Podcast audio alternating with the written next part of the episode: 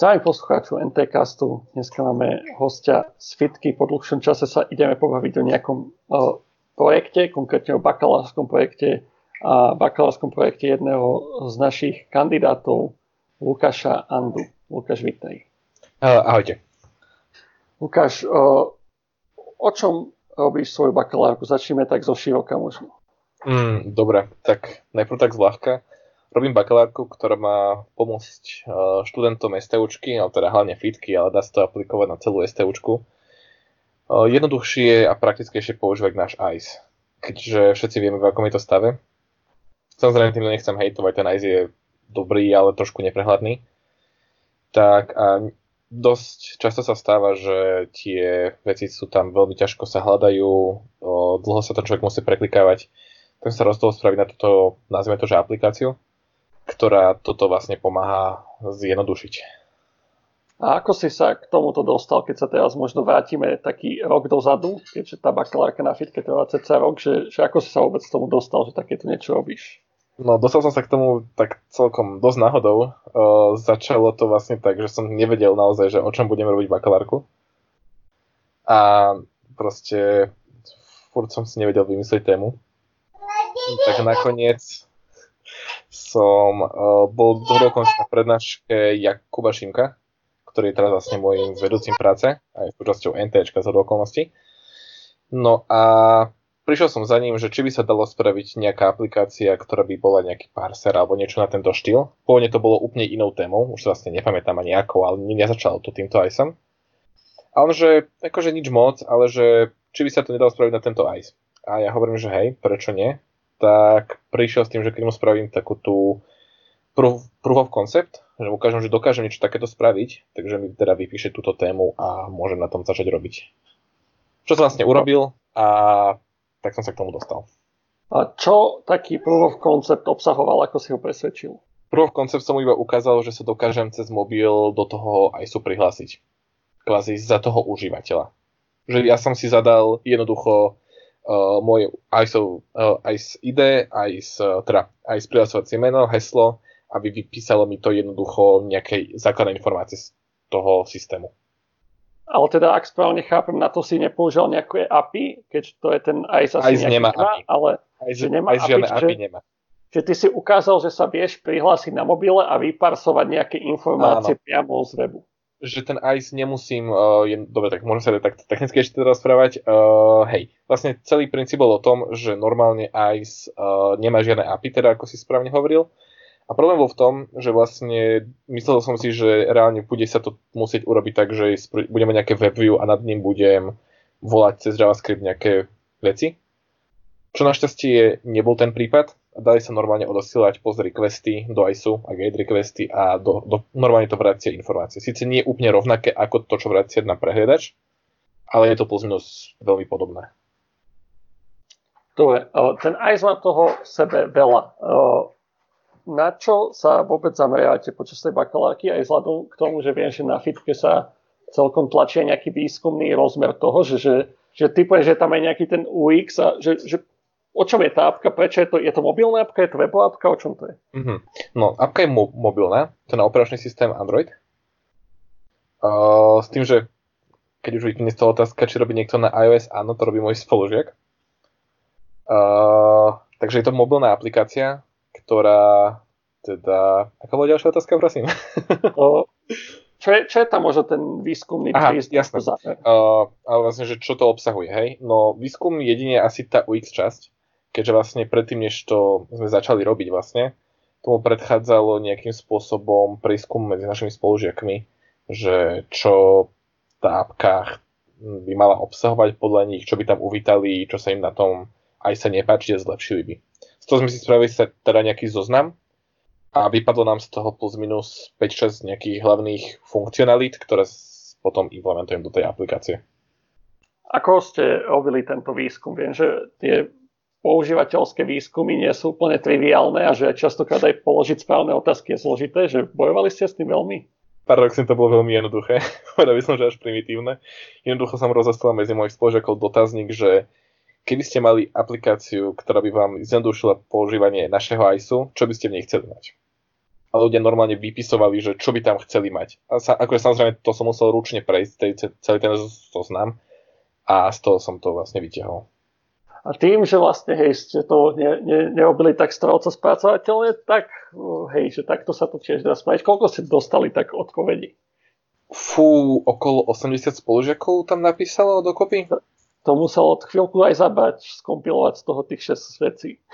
Práve, že vôbec, lebo sme to robili cez Google Docs a plus minus to bolo o, o, o tom istom reálne. Tá, aké teda boli tie kľúčové no, problémy? Akože tie problémy hlavne boli teda e-maily, dokumenty, potom boli známky, akože čo sa týka e-indexu, list záznamníka učiteľa, všetky tieto veci a samozrejme rozvrh.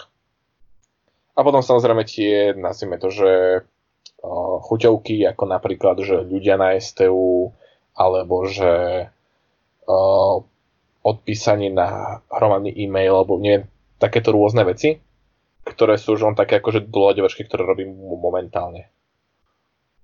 Alebo že moje informácie na uh, Wi-Fi, akože prihlasovacie údaje na EduRoam, čo je vlastne naša školská Wi-Fi sieť, alebo takéto. To sú také uh, už celkom špecifika. Teraz by som možno zase trošku išiel viac uh, do šírky. Uh-huh. A uh, keď sa teda píše nejaká bakalárka, musíte väčšinou začať teda s nejakým uh, takým, niečo výskumom, ale proste nejakým prehľadom. Analýzou? A, analýzou, áno, áno. Uh, čo zahrňala tá analýza. Už tam vidím proste niekoľko oblastí, je tam teda Android, je tam nejaká aplikácia, je tam nejaké UX, je tam aj samotný. Čo zahrňala táto analýza a čo ste sa pri tom všetko zaujímavé dozvedeli? Áno, uh, ďalšia vtipná vec. Analýzu nemám skoro vôbec napísanú. ja som písal hlavne v prvej mojej, akože v BP jednotke, čo je vlastne bakalársky projekt jedna, keby niekto chcel vedieť, čo je vlastne akože prvá polovica bakalárskej práce, čo sa musel rozdávať na konci decembra. Uh, tak tam som odovzdal iba špecifikáciu riešenia a hlavne to, akože Jakuba zaujímalo to, čo som naprogramoval, nie veľmi to, čo som napísal, takže skôr tak. Akože áno, samozrejme rozoberal som nejaké možnosti, že uh, prečo práve Android, aké má on tie svoje UX veci, hej, že je tam materiál design, potom samozrejme, že akademický informačný systém nemá API, ako to budem z toho vyťahovať. Samozrejme, takéto veci tam už trošku sú, ale nie je to ešte úplne teda ako. E, nemyslím ani tak, že čo je napísané, akože to spísať mm-hmm. je reálne tá najmenšia robota, ale možno, že pri tom, ako si sa hral s tým iOSom, ako si sa hral s tým Androidom, asi máš teda Hej. nejaké skúsenosti, možno aj s apkou, možno nemáš, že, že čo Mám. sa vlastne zaujímavé dozvedel? Uh, no, ke, áno, keď som sa hral s tým iOSom ako takým, dozvedel som sa veľmi zaujímavé veci. Za prvé, že ten iOS je veľmi nekonzistentný v istých veciach, že síce ono to vyzerá veľmi krásne, keď sa na to pozrie človek, ale keď sa pozrie už do toho HTML, čo to vracia, tak niekedy je to veľmi zlé. A niekedy je to dosť náročné odtiaľ vyťahnuť informácie, ktoré chcem. A potom také, napríklad taká zaujímavosť, hej, keď som si iba skúšal to prihlasovanie sa do ISU ako takého, tak tam je taká sranda, že človek sa prihlasí, ono mu to vráti 302 ktoré, čo vlastne znamená, že, pr- že je to presmerovaný request. A potom ty by si mal zavolať ešte nejaký request a to ti vráti 200. No lenže, iba v tom requeste, čo ti vráti 302, dostaneš tu cookie, čo je vlastne tvoj identifikátor aktuálneho prihlásenia, pomocou ktorého sa môžeš v tom aj sa hýbať. Takže som si ten request musel celý stopnúť a z neho tie informácie vytiahnuť. Čo bolo taká trošku sranda na tom Androide, lebo nie je to bežná vec. Takže to bola taká veľká sranda, s ktorou som sa hral asi že 3 dní v kuse. Uh, teraz sme možno zabudli tak uh, celkom do hĺbky a ľudia, čo možno nemajú skúsenosti uh, s parsovaním webu a s vyťahovaním nejakých informácií z webových stránok sa státili. Tak možno by som tak backofol a že, že keby si mal vysvetliť bežnému človekovi, že čo je to vôbec to parsovanie, ako sa to robí, prečo, prečo sa to vôbec robí a, prečo, a dobre. aký je ten koncept tohto. Dobre, takže predstavme si, že máme nejaký, nejaké HTML, hej? To je vlastne nejaký text, ktorý je špeciálnym spôsobom naformátovaný, aby to vedeli webové prehľadače zo- zobraziť. No ale tieto informácie sú často, povedzme, že ich chceme vykresliť inak, nejak ich naformatovať. No a na toto sa používa tzv. XPath, čo je nejaký nástroj, ktorými viete tieto informácie vytiahnuť pomocou nejakých pravidiel. No lenže niekedy je to veľmi zložité napísať, pretože keď je to ten HTML súbor zle naformatovaný, ako v tomto ICE dosť často sa stáva, tak eh, človek musí, musí pomáhať rôznymi inými vecami, konštrukciami. Dúfam, že som to dosť dobre vysvetlil. HTML je teda nejaká štruktúra, ktorej sú tie informácie, ku ktorým sa asi teda musíš dostať. A, a ako sú tam tie informácie vnorené? Teda konkr- môžeš konkrétne o ICE, ale teda ak máš aj skúsenosti s iným parsovaním, že ako si to má bežný človek možno predstaviť? Alebo ako sú informácie vnorené? Mm, tak XML, teda respektíve HTML súbor je, nazvime to, že nejaký strom informácií, ktoré má v sebe niekedy veľmi hlboko vnorené rôzne ďalšie dáta. A tieto dáta musíme, teda ako by sme chodili, že pre informatika asi prirodzená vec, po strome. Hej. To znamená, že neviem veľmi, ako to vysvetliť pre bežného smrteľníka. Možno, že by si ty vedel nejako o tom poradiť. Skús najjednoduchšie, ako vieš. No práve, najjednoduchšie ani veľmi neviem. Predstavme si, že máme nejakú cestu, ktorá má v sebe nejaké ráz cestia, hej a keď sa chcem dostať ku konkrétnemu miestu, tak musím ísť cez viacero krížovatiek. Povedzme tak. Ako to mi príde a... také najjednoduchšie predstavenie si. A problém teda v tom Ace bol, že tam bolo ako keby nekonzistentné značenie na tých križovatkách. Napríklad to, alebo že povedzme, že každé v normálnom HTML súbore má každá, každý toto raseste má svoje označenie, hej? Normálne je to v HTML že klas. No, že v ICE takéto označenia často chýbajú. To znamená, že keď si chcem cez tento XPath, kebyže má každé toto cesty svoje označenie, tak viem kvázi preskočiť niekoľko tých cestí za sebou a viem sa dostať presne ku tomu, ktorému vlastne potrebujem. Ježe keďže tam tieto označenia nie sú, tak musím ísť postupne po každom jednom. Čo asi teda predlžuje čas. Je veľmi neefektívne, presne tak. A niekedy no. je to aj znemožňuje mi to vyťahovanie tých informácií normálnym spôsobom. Dobre, ty si teda o, vybral si nejakých 6 vecí. O, môžeme ísť možno prebrať jednu po druhej, že aké mali Dobre. úskalia a čo sa začali. Čiže neviem, či ich máš v hlave, takže kľudne začni s tým, čo ťa prvé napadne. Dobre, akože tých 6 hlavných funkcionálnych, ktoré tých ICE má, hej? Teda tá moja aplikácia. Áno, áno. Dobre, tak asi začnem rozvrhom, ten bol naj, najjednoduchší. Tam to bolo jednoducho iba o tom, že našťastie práve pri rozvrhu tento ICE vracia niečo, čom sa hovorí, že JSON. Čo vlastne zase tiež nejaký textový súbor, ktorý je istým spôsobom naformatovaný. Oveľa jednoduchšie sa to z toho číta ako z toho HTML. A to som jednoducho iba, iba zobral a zo, zobrazil. Hej. A rozdiel som to, že po jednotlivých dňoch. To znamená, že ten užívateľ má možnosť vidieť pre konkrétny deň, aký je, aký má rozvrh. Máš aj také vychytávky, že vie to človek dať, dajme tomu, do svojho Google kalendár alebo Outlook alebo niečoho? Uh, to zatiaľ nemám, akože je to tak veľmi ďaleko v budúcnosti plánované, ale momentálne to určite nebude v tej hlavnej verzii, ktorú vydám. Jasne, len sa pýtam sa. Hej, akože nie si prvý, čo má takéto požiadavky, takže áno. Už o týchto veciach viem. Akože ľudia, čo možno ešte nie sú na výške, alebo ešte si na to nezvykli, tak je pomerne taká bežná vec, že človek počas vysokej skočne skôr začne používať kalendár a potom ho používa už celý profesionálny život a nevie si bez neho predstaviť žiť. Takže... Mm, som, ja som kar- tak, na takéto veci ako rozvrh kalendár vôbec nepoužívam. Som veľmi lenivý si ho vytvoriť na začiatku semestra s novým rozvrhom, takže... Tak, preto by to bola veľmi pekná feature, že si to tam pekne importneš na nejaký no, icon jabky a bolo by to super. Dobre, čiže to bola tá akože ľahká časť, tak poďme možno na nejaké zložitejšie. Na tie zložitejšie. Uh, no, napríklad poďme teda na, te, na ten e-index, teda čo sú vlastne známky a list záznamníka učiteľa. Keby niekto nevedel, teda list záznamníka učiteľa je niečo ako miesto, kde u nás za, sa zapisujú z predmetov body, uh, z písomiek body a takéto veci. Hodnotenia vlastne od učiteľov ako takých. No a ako som hovoril, že ten ICE je vlastne nekonzistentný, tak tieto dáta sú vo veľmi zlom formáte a to spôsobilo, že niektoré veci som si nemohol dostatočne otestovať, keďže je veľmi veľa, nazvime to, že use caseov, ktoré môžu v tom ICE nastať. To znamená, uh, na, napríklad, uh, predstavme si, že máme študenta, normálneho študenta STOčky. No a už len tam nastávajú tri rôzne prí, prípady, ktoré ja som musel o, ošetriť. To znamená, že či je ten študent v zimnom semestri ako prvého ročníka, alebo či je to študent bakalárskeho štúdia, alebo či už je to študent inžinierského alebo doktorandského štúdia. A v závislosti od toho vlastne sa inak tá štruktúra prejavuje? Áno. V závislosti od toho inak tá štruktúra vyzerala.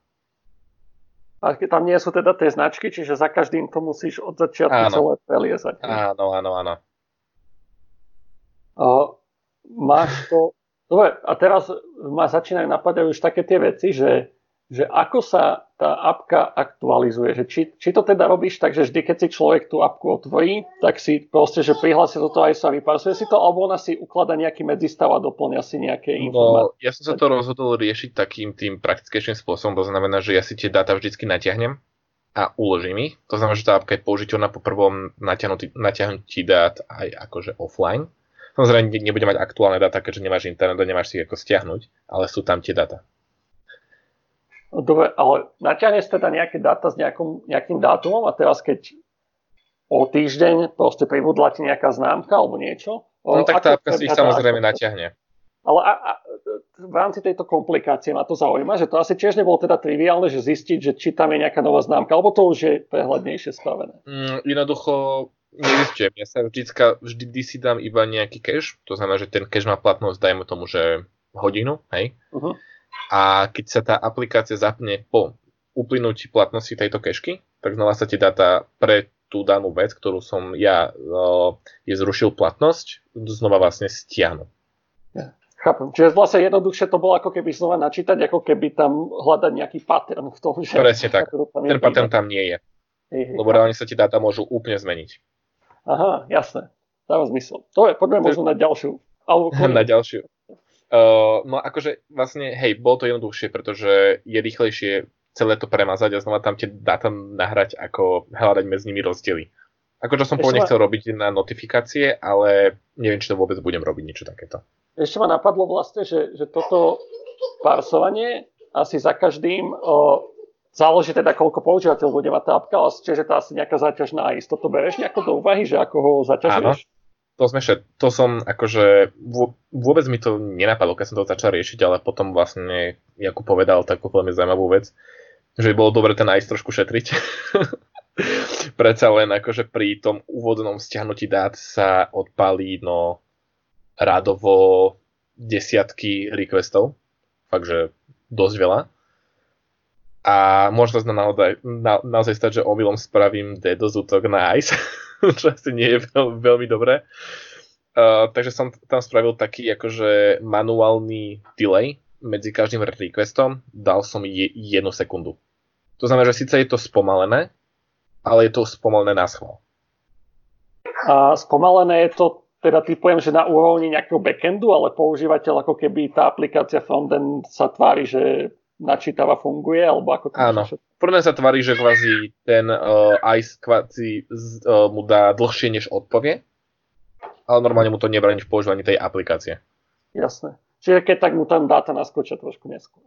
Áno, áno, presne tak.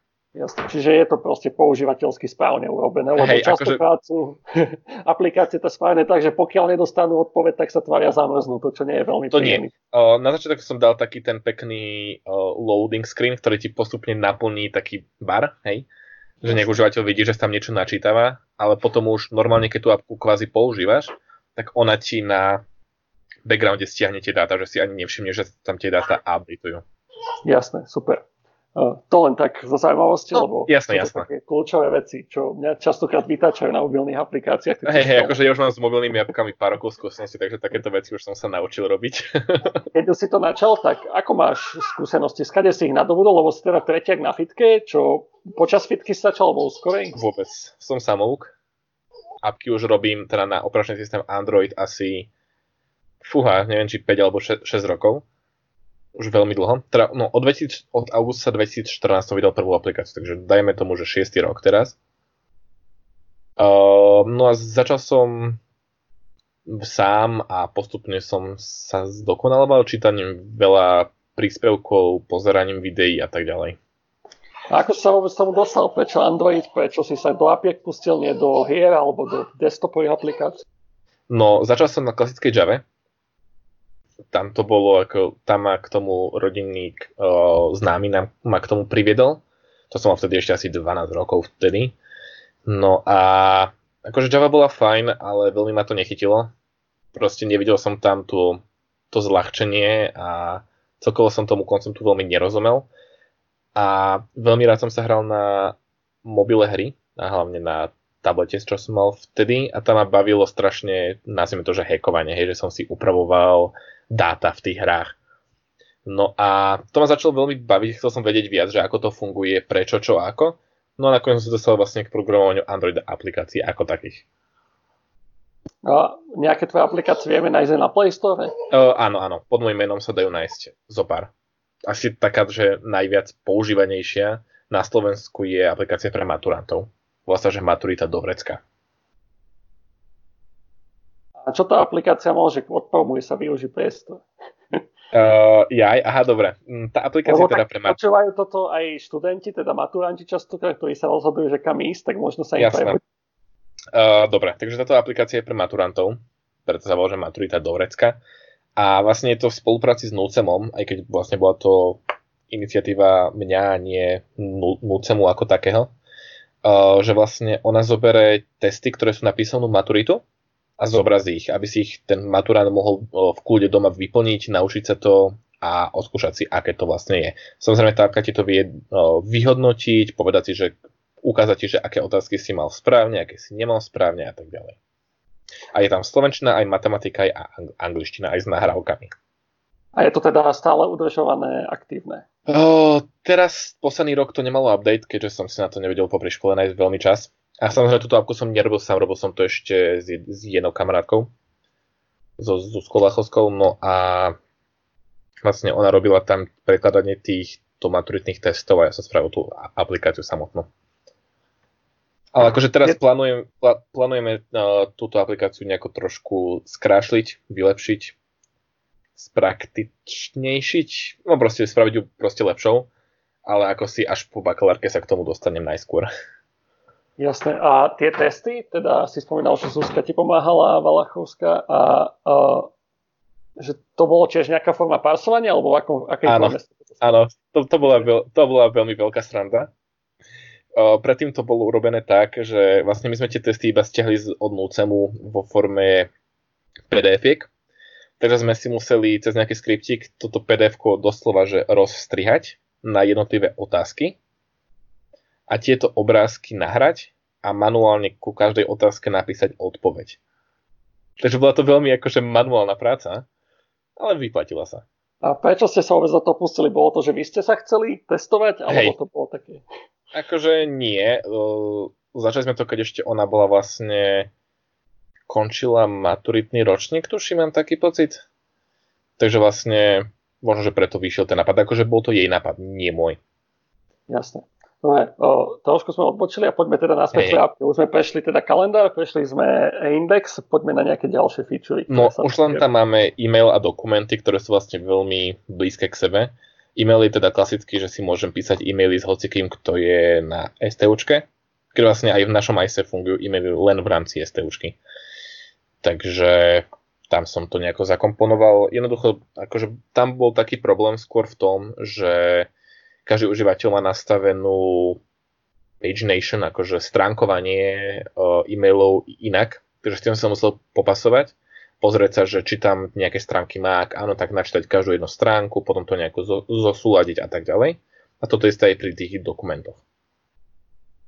Uh, ten e-mail uh, ma napadlo, že ja, ak si to pamätám, tak tam bola nejaká možnosť používať nejaký POP alebo IMAP. Uh, prečo uh, to sa, vôbec. Prečo sa rozhodol teda ísť cestou toho parsovania, nie teda ten POP IMAP, že čo tam bolo za problém? No, to by som sa musel prihlasovať zbytočne do ďalšej schránky, keďže vlastne ICE iba funguje, pokiaľ viem, nie som si istý úplne, ale pokiaľ viem, že ICE ti iba dokáže preposielať na tvoj ISTuba.sk e-mail a na ten by som sa musel prihlásiť a cez POP3 odtiaľ to vyťahovať.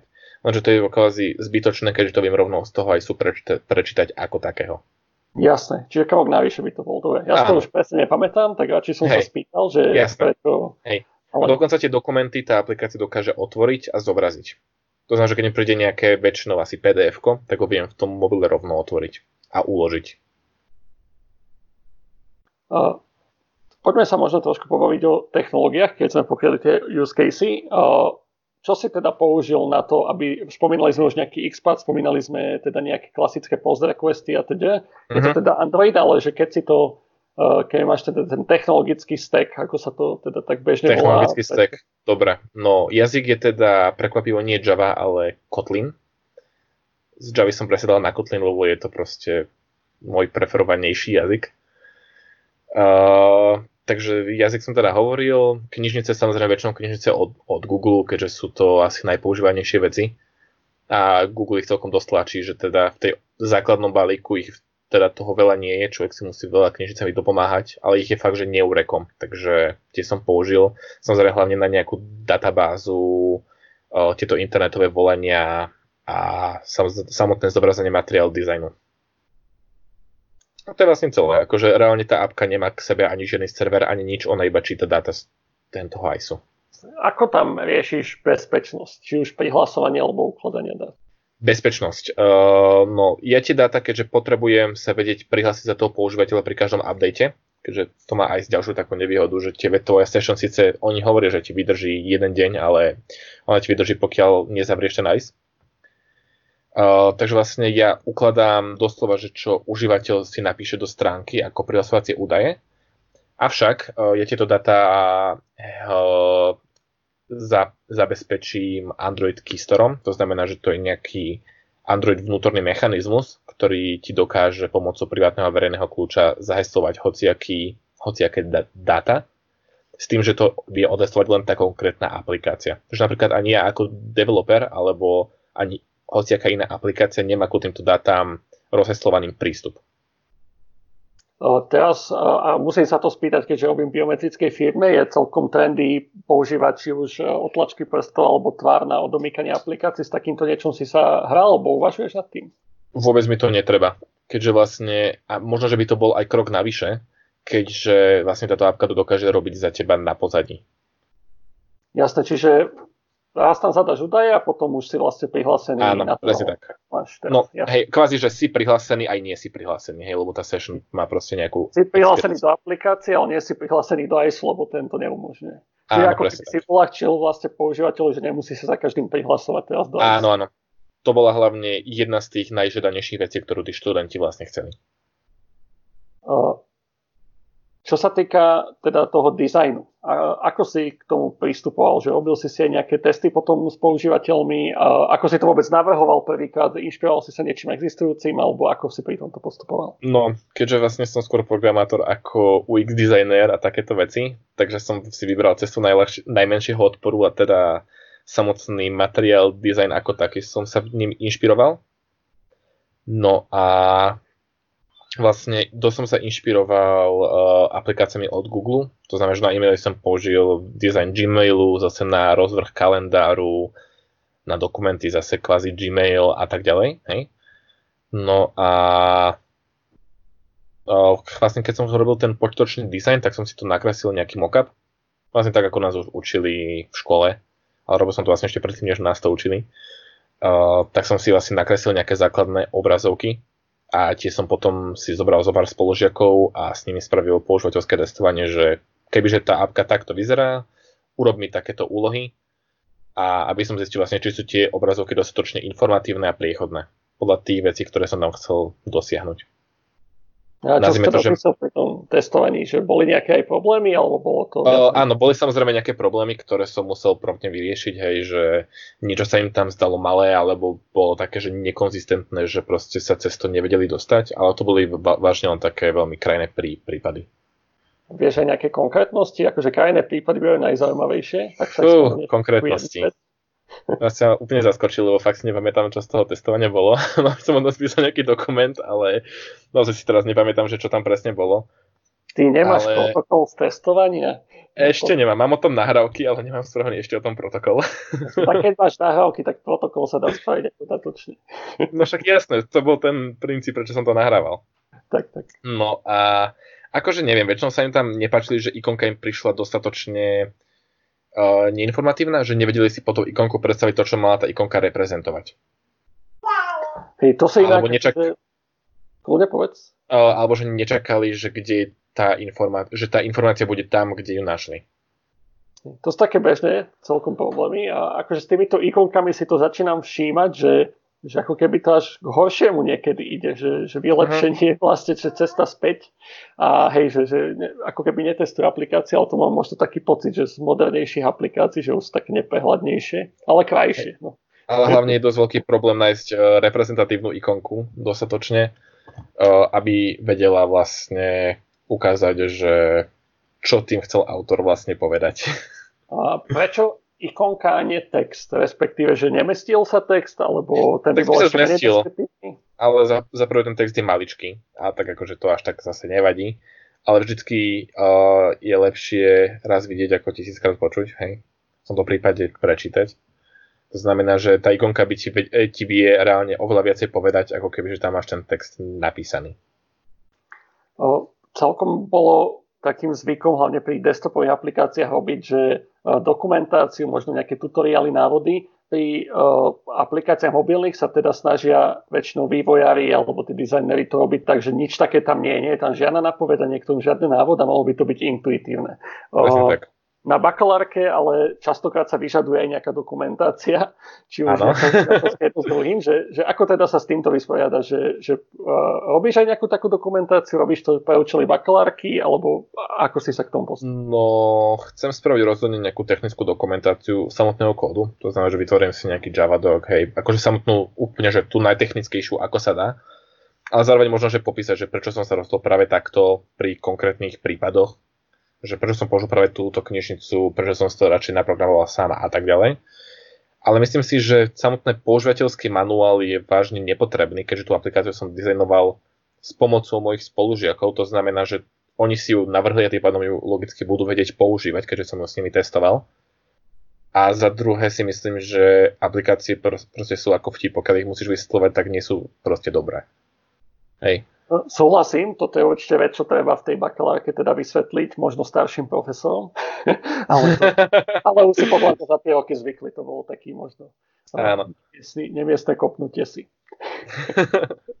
ale samozrejme chcem spraviť nejakú tú landing page na GitHub, že proste áno, toto je moja úžasná práca a tu máte pekné screenshoty a akože samozrejme, takto niečo bude, ale nečakám, že si to bude niekto pozerať, lebo si chce dozvedieť, ako tá aplikácia funguje, skoro len tak pre zaujímavosť.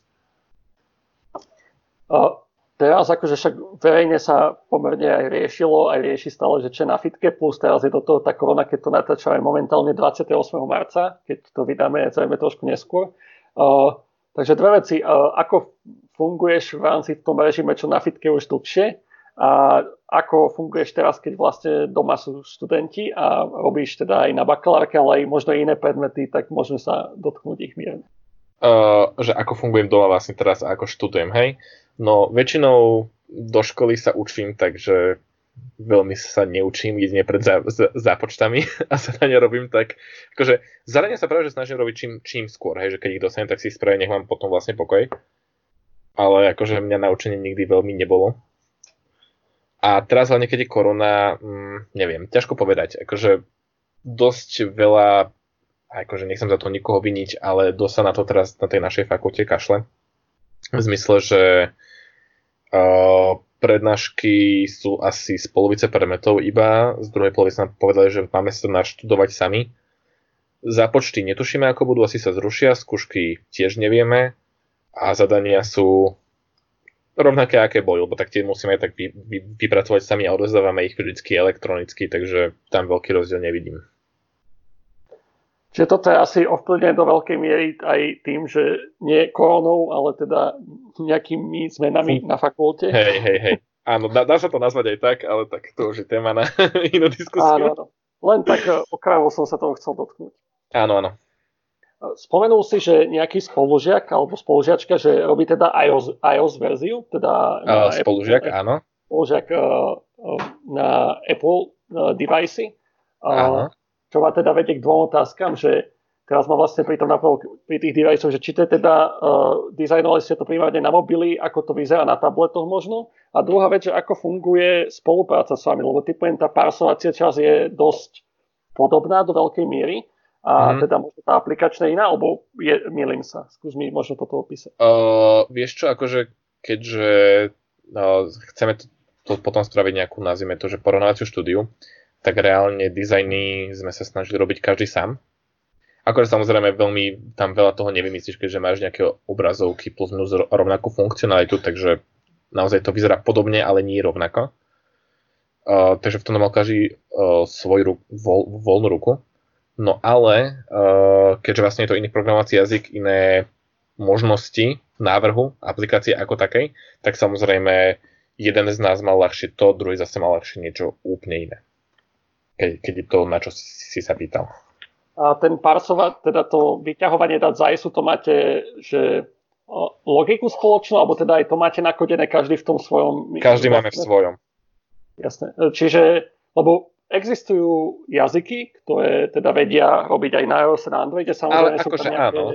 Neefektívne veci. Za to sa na to pýtam, že či ste sa nad tým zamýšľali, či ste sa pozreli na takéto technológie a prečo ste sa nakoniec rozhodli samostatne. No ide o to, že kvázi to je každého samostatná téma, nazvime to, takže sme sa to fakt, že rozdielne na tom dosť, že nespolupracovali, akože samozrejme my spolu úzko komunikujeme a dávame si rady, že ahoj, ja som toto vyriešil takto, ja zase takto a nájdeme na tom nejaké spoločné riešenie, ktoré by fungovalo pre obidve strany. Avšak máme v tom, ako som hovoril, tú voľnú ruku, že každý to na, nakoniec navrhne tak, ako mu to vyhovuje z tej platformovej stránky. Jasne, chápem. Však bakalárka má byť teda aj nejaký projekt, kde sa človek učí, čiže z tohto hľadiska to tiež dáva zmysel, že každý si Áno. prejde tie úskalia sám do veľkej miery. tak. Čiže to je A hlavne tie knižice ti ponúkajú úplne iné možnosti, ako sme zistili napríklad. A tiež akože pri dizajne ten iOS aplikácie majú trošku iný štandard zavedený ako Presne čiže to tiež... Napríklad som- taká... Áno, môžem ho- ho- hovoriť ešte? Keď, keď, ja keď, keď vždy dostanem uh, nejaký iPhone do ruky, tak akože plačem, lebo ja sa tam vôbec neviem tam nič spraviť, furt končím na hlavnej obrazovke z nejakého dôvodu, neviem ísť späť nikdy. Hej. Ale tak to je asi moja chyba. Uh, taká zaujímavá napríklad, uh, zaujímavý akože poznatok z toho, čo sme to zatiaľ vymysleli. Používateľia chceli niečo ako nejaký mechanizmus, ktorý by nás napríklad notifikoval, keď ti príde e-mail, hej?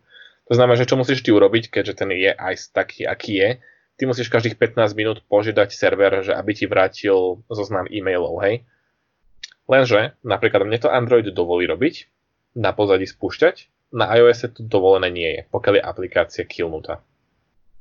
Napríklad, toto je taký krásny príklad toho, že vlastne ako sa tie platformy sami od seba líšia. Áno, to by prednedávnom akurát, keď sme boli na služobke, tak kolega, čo mal iPhone, nadával, že si na Netflixe vlastne nemôže na posadí dať stiahnuť nejaké filmy v lounge, že musí mať ten Netflix vlastne otvorený. Presne tak. Lebo mne to pekne ťahalo a jemu to vlastne vždy, keď dal na pozadie, tak mu to strašne pomaly začalo ťahať a bolo to nejak limitované, čo bola celkom sranda. Aspoň teda máme potvrdené, že to je by design v iPhone, Áno. teda alebo v iOS. Kvôli tomu, akože nebolo povedané od kolegu z práce, že to je preto, aby ľudia neťažili bitcoiny. A akože, taký, uh, taký dôvod, že nech poďme na jahody. Takže nemyslím si, že to je práve preto. Ale hej, je to akože výhoda iPhoneov, že to bolo Má to tiež nejaké výhody, akože určite z bezpečnosti, z výdrže baterky a takéto sandy, ale teda aj sú To áno. A Ešte teda, to príde, že postupne, čím je ten systém novší, akože čím je vyšší iOS, vyšší Android, tak tým viacej ten uh, software limituje programátorov ako takých. Že máš tam viacej dôraz na toho užívateľa, viacej ti šetria baterku, viacej ti blokujú požiadavky na pozadí, takže tak no. a, a k tomu, tomu akože pekne nadpä na to, čo ďalej by som možno chcel otvoriť, že uh, naspäť tvojej aplikácii, že či si už nejako riešil, alebo plánuješ riešiť nejakú tú optimalizáciu, presne čo sa týka výdrže, uh, resursov, baterky a takýchto vecí. No, keďže používam vlastne veci od Google ako takého, tak pred- predpokladám, alebo jeden, jeden taký predpoklad, že oni to majú optimalizované dostatočne na to, aby som s tým bol spokojný aj ja. Že kvázi ja iba zverím moje, nazvime to, že joby, hej, to sú vlastne nejaké tasky, ktoré mi stiahnu dáta, do o, API, ktorú mi oni poskytli a o viacej sa kvázi nestaram. Uh, Samozrejme, ja, tam je nevýhoda to, že keď máš takú vec ako že nejaké periodické stiahovanie dát, ktoré je vďaka tomuto šetreniu dosť nepresné, že ja mu tam síce nastavím, že aby mi to každú 4 hodinu stiahoval, minimálny limit je teda 4 hodina, ale môže sa stať, že tu raz je to pol hodina, raz sú to dve hodiny, lebo proste Android si zmyslí, že teraz nie je dôvod posťahovať nič. Preto ešte ja, ja budem musieť manuálne obchádzať, aby to bolo presne každých 15 minút. A to teda typujem, že budeš robiť čisto pre uh, e-mailovú čas, aby si teda nezaťažoval iné procesy. Presne tak. Samozrejme, používateľ si asi pravdepodobne bude môcť navoliť tento refresh time, hej, že raz za hodinu, to je úplne ideálne napríklad. Dobre. Tá aplikácia teda sa už nejak používa, je dostupná, vedia si už študenti na fitke vyskúšať? No, je dostupná v privátnom alfa testovaní. To znamená, že sprístupnil som ju asi 5 študentom dokopy, kde vlastne od nich získavam feedback, získav, zistujem, že čo sa im v tej appke reálne páči, čo sa im nepáči, čo by zmenili. A potom o pár týždňov, keď vychytám všetky tieto chyby a pridám tam nejaké ďalšie veci, tak to spustím na, naplno. Akože predpokladám, že tak do mesiacu to už bude určite vonku. Mesiaca. Vyzerá teda, že máš nejaký plán, asi nejaký feature plán si mal, nejaké listy. Ako si poslal príhoj všelijaké metodológie Agile, Scrum, Kanban, hento toto? Určite však, keď si jeden, jeden človekový tým, tak nepotrebuješ to zase prekombinovať, ale aké nástroje používaš na to, že aby si si zachystával nejaké myšlienky, spravil nejakú prioritizáciu, spísal nejaké tasky, špecifikáciu, že, že čo na to používaš? Nič. ale tak niekde si to zapisovať musíš. Nie. Re, re, re, reálne nie. Akože na začiatku som sa snažil používať Trello a takéto veci, ale postupne som zistil, že ma viacej otravuje tam tie tasky písať a vyklikávať si všetko, čo potrebujem a rozmýšľať nad tým, ako to mať udržané v hlave a podľa toho ísť. A toto si myslíš, že dôsledkom toho, že to je že na to robí sama, je to pomerne jednoduchá vec, alebo že celkovo taký prístup ti viac vyhovuje? Ad jedna a som na to zvyknutý. Akože keď mám niečo komplexnejšie, tak akože dobre, keď mám nejakú veľmi komplexnú vec, tak máme nejaký taskový systém v práci napríklad ale som proste zvyknutý mať tie veci udržané v hlave a podľa toho ísť. Vlastne tam si už viem vytvoriť tie, nazvime to, že prepojenia, že čo má ako fungovať, čo má s čím interagovať a ako kto má mať postupnosť, aby som sa k tomu cieľu dopracoval. Jasne. Uh, uh, Takže vlastne pokus bol, ale ako si výsledok nebol taký zdarný, ako som chcel. Pohode. To časom príde, e, že pri komplexnejších veciach, podľa mňa. Ale chcel som ale... sa naučiť napríklad používať Trello, ale neviem sa k tomu, akože nevedel som zatiaľ nájsť taký ten, neviem, how to guide, že ako si správne písať tasky do Trella, neviem to inak pomenovať. Pohode, môžeme niekedy k tomu dať nejaký samostatný pokec alebo workshopík, ja neviem, že som to ale, ale používam Trello dosť intenzívne na všetko vlastne. Takže mm-hmm. A akože nemám nejaký zložitú vec, ale mám také pomerne jednoduché voľby. Ja som si k tomuto chcel organizovať semester, vydržalo mi to dva týždne. Hej, akože na bakalárke diplomovke som tiež pl- mal veľké plány s trelom a s kartičkami a s dokumentovaním a pravidelnými a. reportami a tiež mi to dlho nevydržalo. No, ale pravidelné to... reporty musí mať. To by ma Jakub veľmi bol nepríjemný. Akože teraz sa priznám, že to dosť flakám lebo proste boli iné povinnosti, ale plánujem mu čím skôr poslať najbližší report, taký väčší, takže no. Dobre, blížime sa k 3 čtvrte hodinke, takže pomaly mm. sa blížime k finišu a o, chcem to teda nejako o, uzavrieť a mm. takými typickými možno otázkami, alebo čo sú podľa mňa dobré vždy na záver si prejsť. O, prvá je, že o, máš teda už na tom robíš niekoľko mesiacov. O, čo si sa sa tedy možno naučil a čo je možno vec, čo by si zmenil, keby začneš znova na tom robiť? Hm, možno, že by som si vybral úplne inú tému. Keďže som si na začiatku som si myslel, že to nebude až také zložité, však predsa je to iba HTML. A niektoré veci som možno, že trošku podcenil. Hlavne čo sa týka toho parsovania, že tam uh, vyvstali až v poslednom mesiaci teraz niektoré problémy, ktoré som vôbec neočakával. Čo vlastne kvázi som doslova podcenil to plá, plánovanie tej práce. A, a hlavne to problém sa... tým, že prešudovanie toho systému ako takého. A čo sa teda pri, pri tých problémoch sa človek väčšinou veľa naučí, že čo sa také najviac naučil zatiaľ? Mm, programovať? nie, nie, akože normálne som sa asi naučil tie problémy trošku lepšie riešiť, myslieť viacej dopredu a hlavne, čo sa asi skôr či neskôr každý programátor naučí, nič, čo dostane, aké dáta, nebrať za samozrejmosť. To znamená, že všetk- vo všetkom hľadať chybu a predpokladať, že to môže prísť zle, než že to môže prísť správne. No, pri tomto ma napadlo, že, že robíš také, že testy, že píšeš si, keď Pýtam sa, len zo zaujímavosti. Nie. Akože áno, každý programátor si povie, že áno, idem písať testy a budem ten dobrý programátor, ale v realite na to absolútne nie čas, ani chuť, ani priestor. Uh, akože áno, samozrejme tie plány sú napísané na tú bakalárku, samozrejme samostatné UX testy a instrumentačné testy a unit testy, ale akože ja ten, skôr, ten kód skôr otestujem, keď si tú apku spustím, trikrát tam niečo preklikám, ako keby, že mám na to napísať test a lebo aj tak ten kód ešte 20 krát zmením a to by som musel prepisovať za každým aj ten test. Takže najjednoduchšie bude napísať ten test, keď tá apka bude hotová a potom to bude fajn. Potom to sa to už dá udržiavať. O, pri takýchto menších projektoch to je určite dobrý postup, lebo presne, že to testovanie sa dá spraviť pomerne rýchlo tým, že si to človek vyskúša, čiže to je, nemyslím si, že úplne zlé. Pri väčších samozrejme je to vždy zložitejšie, že tam už treba e, to nejako rozbíjať, ale tu v tom nevidím nejaký zásadný problém. Hej, a v tomto test-driven developmente, akože mňa to veľmi nenadchlo ako také. Jasne, to je tiež metodológia, čo používa málo kto v reáli a tí, čo to používajú, si to pochváľujú, tí, čo to skúšali a nepoužívajú, to nadávajú, takže veľa názov a naozaj tlačí nejaký koncept na všetkých uniformne není úplne dobrý postup. To sa ani asi nie. Druhá možno vec je, že uh, tým, že si Android developer, že uh, keby máš teraz nejakému začínajúcemu Android developerovi alebo niekomu, čo sa o to proste zaujíma povedať, že ísť do toho, neísť do toho, s čím začať, uh, možno nejaký zaujímavý projekt, alebo že, že čo je taký mm-hmm. uchopiteľný pre začiatočníka, že čo by si odporúčil niekomu? No, práve, že napríklad na mňa fungovala metóda, že hodiť ma do vody a plávať.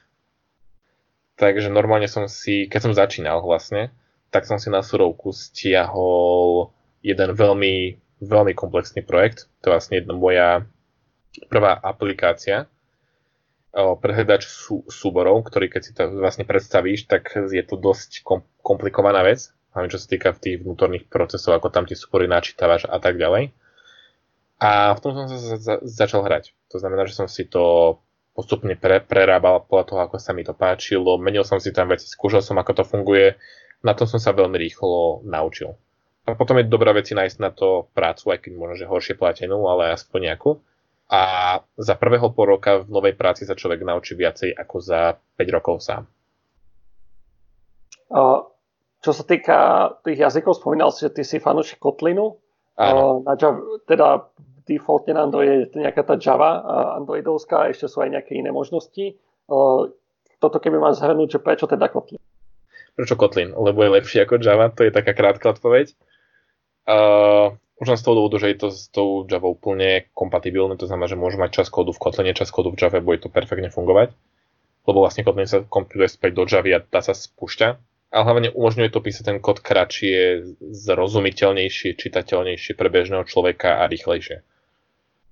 No a čo sa týka, akože prečo nie Java, uh, lebo som si na ten Kotlin už asi zvykol a príde mi to praktickejšie.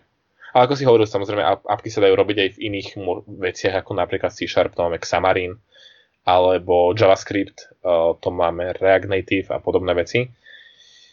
Som zásadne proti takýmto riešeniam. Akože hybridné aplikácie podľa mňa nie sú cesta, lebo je to pomalé a neefektívne. A prečo teda aplikácia, nie web? Pretože aplikácia je to najnatívnejšie, čo na tom telefóne môžeš mať. Web ti nevie uložiť nejaký state. Proste furt sa to tam bude načítavať a nebude sa to ukladať. Tak sú už aj tie webové aplikácie, presne ak sa to volá, čo si vieš akože by pinnúť a ukladať si nejaký state. Ale... Áno, ale akože není to proste to úplne natívne, čo vieš na tom telefóne urobiť a keď si to pozrieš z toho performance hľadiska, tak akože tá aplikácia je jednoznačne vyhráva. Pre tento use case web by nedával veľmi zmysel, lebo by si musel presne mať nejaký server a ukladať tam rôzne dáta, tak. čiže tuto to dávalo veľmi pekný zmysel. Dobre, posledná taká asi moja otázka bežná býva, že čo som sa možno nespýtal a rád by si povedal poslucháčom. Čo si sa nespýtal? No podľa mňa práve, že si asi prebral všetko o tejto práci. ale akože určite sa nebať ničoho, vysk- skúšať vždycky niečo nové by bolo fajn a asi tak. Nejaký ešte mimo tohto odkaz pre potenciálnych študentov, či už ITčka, alebo na vysokú, čo sa chystajú na fitku, alebo spolužiakov mm. mladších? Nezľahčujte si veci, teraz sa, samozrejme zľahčujte, ale nebojte sa ťažkých. Ak to dalo zmysel. Dalo, super. A ja som sa dozvedel nové zaujímavé veci o Androide a ICE a parsovaní. Čiže dúfam, že aj poslucháčom sa páčilo a budeme sa počuť znova pri ďalšom našom podcaste. Díky Lukáš. Ďakujem, čaute. Čaute.